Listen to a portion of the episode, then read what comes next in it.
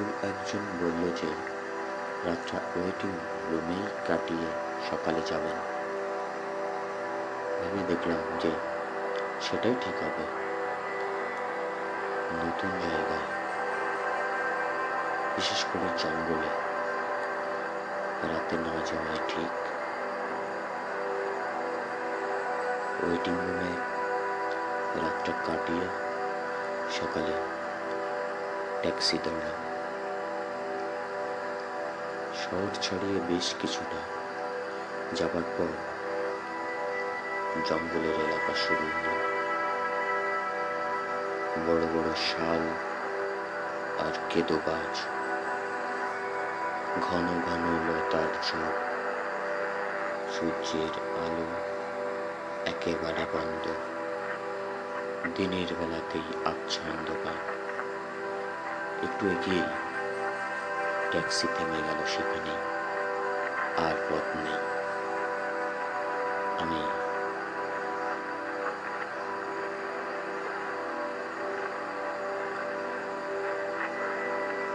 জিজ্ঞাসা করলাম, কি হলো? ট্যাক্সি ড্রাইভার বলল, আর রাস্তা নেই। আপনাকে হেঁটেই যেতে হবে। আবার বললাম শালনা জঙ্গল। এখান থেকে কত দূর? ড্রাইভার বলল, এই তো, শুরু হলো মাত্র। ট্যাক্সি ড্রাইভার আঙুল দিয়ে একটা ফলকের দিকে দেখিয়ে দিল। তাতে লেখা জিজ্ঞাসা করলাম কতটা দূর হবে? ড্রাইভার বলল, তা বলতে পারব না আপনি। নেমে কাজ করুন। অগত্যা ভাড়া মাটিয়ে কাঁধে ঝোলা আর হাতে সুটকেস নিয়ে নেমে পড়লাম। সরু পায়ে চলা পথ ক্রমেই সংকীর্ণ হয়ে এলো। চিঠির একটুনো শব্দ, নাম না জানা পাখির করুণ ডাক, বাতাসে পাতা কাপা শিশরানি আওয়াজ। এই অজগর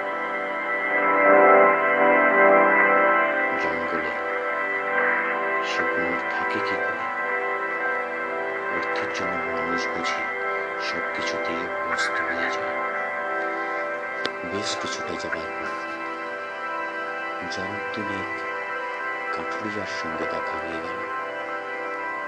সকলের হাতেই কুড়াল, ঝুড়িগুলো টুপির মতো মাথায় পড়েছে। তাদের প্রশ্ন করলাম আচ্ছা বনকুঠিটা কোন দিকে? তারা নিজেদের মধ্যে কি বলা বলি করল একবার আমার আপাত মস্তক দেখলে। তারপর একজন বলল বনকুটি সোজা ডান দিকে পুকুরের পাশে। চলতে চলতে লক্ষ্য করলাম কাঠুরিয়ারা একটা গাছের নিচে দাঁড়িয়ে আমাকে দেখছে।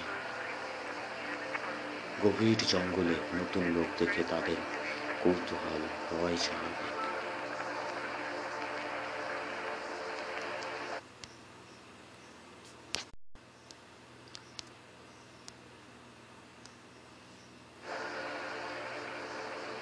একটু পরে ঝোপের আড়ালে তাদের আর দেখা গেল না। সোজা হাঁটতে লাগলাম। ঘামে সমস্ত শরীর ভিজে গেছে। শহরের লোক এতটা হাতা অভ্যাস নেই। পা দুটো টনটন করছে। একটু এগোতেই পুকুর দেখা গেল। তার পাশেই একটা বাংলো।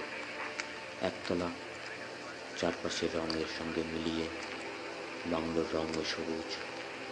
ছোট গেট। গেটের উপর একটা লতা উঠেছে। তাতে বেগুন, বেগুনি রঙের থোকা থোকা ফুল। চমৎকার।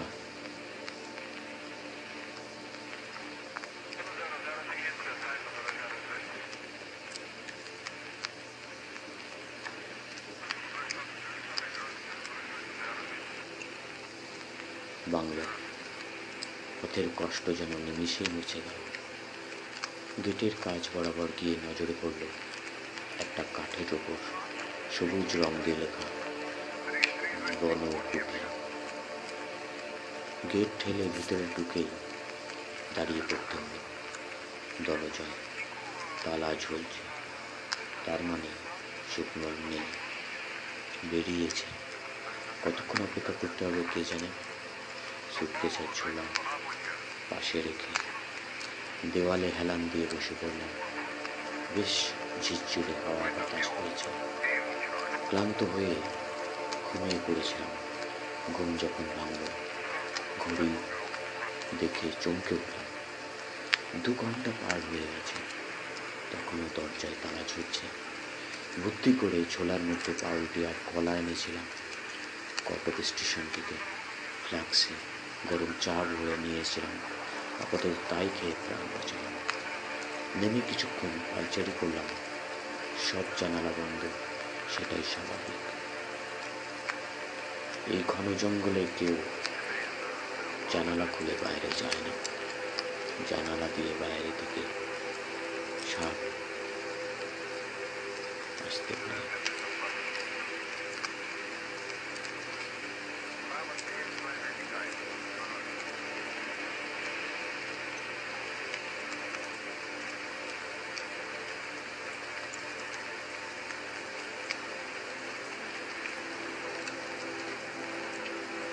আরও দু ঘণ্টা কাটবে সুকুমার কলকাতায় চলে গিয়েছে। আমি যে আসবই সেটা তো সে তো জানবার কথা নয়। তবু চিঠি যখন আমাকে দিয়েছে, তখন তার দু একদিন অপেক্ষা করা উচিত ছিল। দরজার কাছে এগিয়ে গেলাম।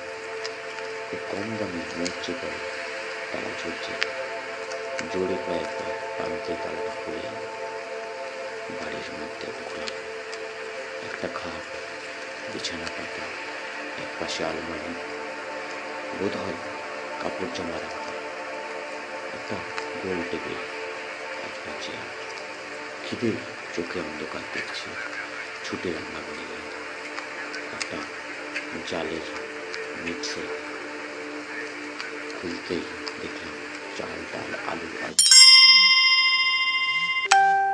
ডিম রয়েছে। নিচে একটা স্টোভ। রান্না করার অভ্যাস আমার আছে। একসঙ্গে চাল, ডাল চড়িয়ে দিলাম। তার মধ্যে আলু ছেড়ে দিলাম। দুটো ডিম ভাজলাম। খাওয়া ছেড়ে দিলাম শুকনোর জন্য খিচুড়ি আর ডিম ভাজা আলাদা করে রেখে দিলাম। তারপর সোজা শুয়ে পড়লাম বিছানায়। কতক্ষণ ঘুমিয়েছিলাম জানি না। হুটখাট শব্দ হতে উঠে বসলাম দরজার উপরে বিশ্রী একটা মুখ দেখা গেল। খোঁচা খোঁচা কাঁচা পাকা দাড়ি খুদে লাল চোখ, পরনে ছেঁড়া শার্ট চেঁচিয়ে উঠলাম, কে? লোকটা ভিতরে এসে বলল, কে বাড়ির মধ্যে ঢুকলেন কি?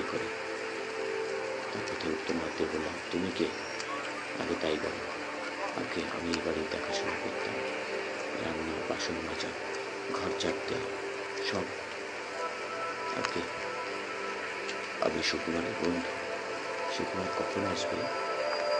আমি ভোর থেকে অপেক্ষা করছি লোকটা ভাঙাচোরা মুখে বিস্ময়ের রেখা ফুটে উঠল দুটো চোখ বিস্ফারিত। আমার আপদে ব্যস্ত চোখ বুলিয়ে নিল। কে আসবে? বাবু, মরা মানুষ কি ফিরে আসে?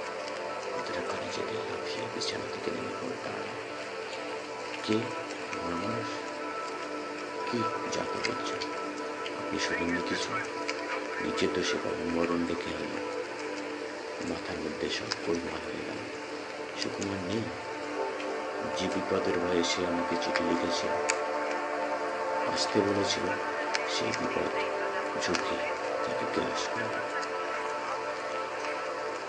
আমার আসতে দেরি হয়েছে। কি লজ্জা? বন্ধুর প্রাণ বাঁচাতে পারলাম না। লোকটাকে বললাম সব ব্যাপারটা খুলে বলো তো আমি কিছু বুঝতে পারছি না। লোকটা নিজের উপর বসল। খুব নিচু গলায় বলতে শুরু করল, বাবু তো কাঠের কারবার করত। জঙ্গলের একেবারে শেষের দিকে একটা গাছ আছে। সেটাকে আমরা তোমরা গাছ বলি। সে গাছ কেউ কাটে না তাতে অপদেবতার বাস কাঠুরিয়ারা কাঠুরিয়ারা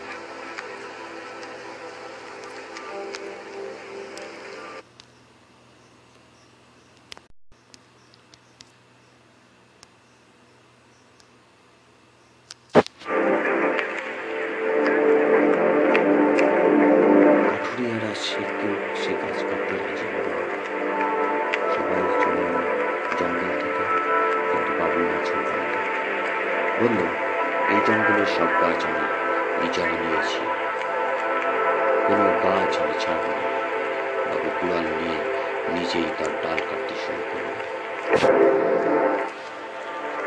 গোটা তিনি ডাল মাটিতে লুটিয়ে পড়ল কাটা জায়গা দিয়ে রক্তের মতো আটকে জড়তে লাগল।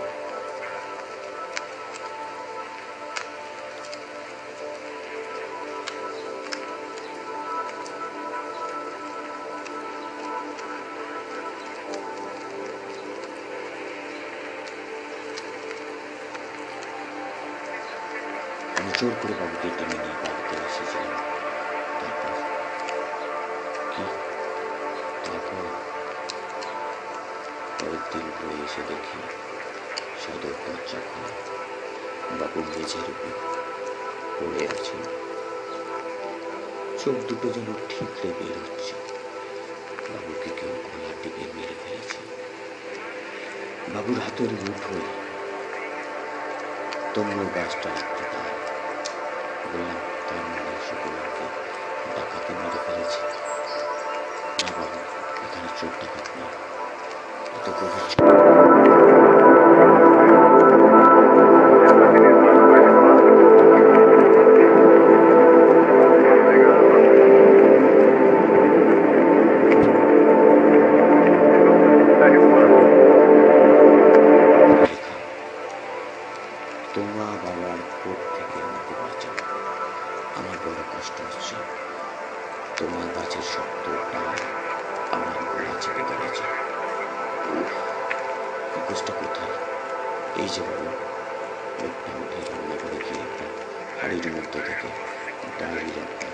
ছেঁড়া পাতা নিয়ে আমার হাতে দিল লোকটা যা বলেছিল, সে সবই কাগজে লেখা হয়েছে।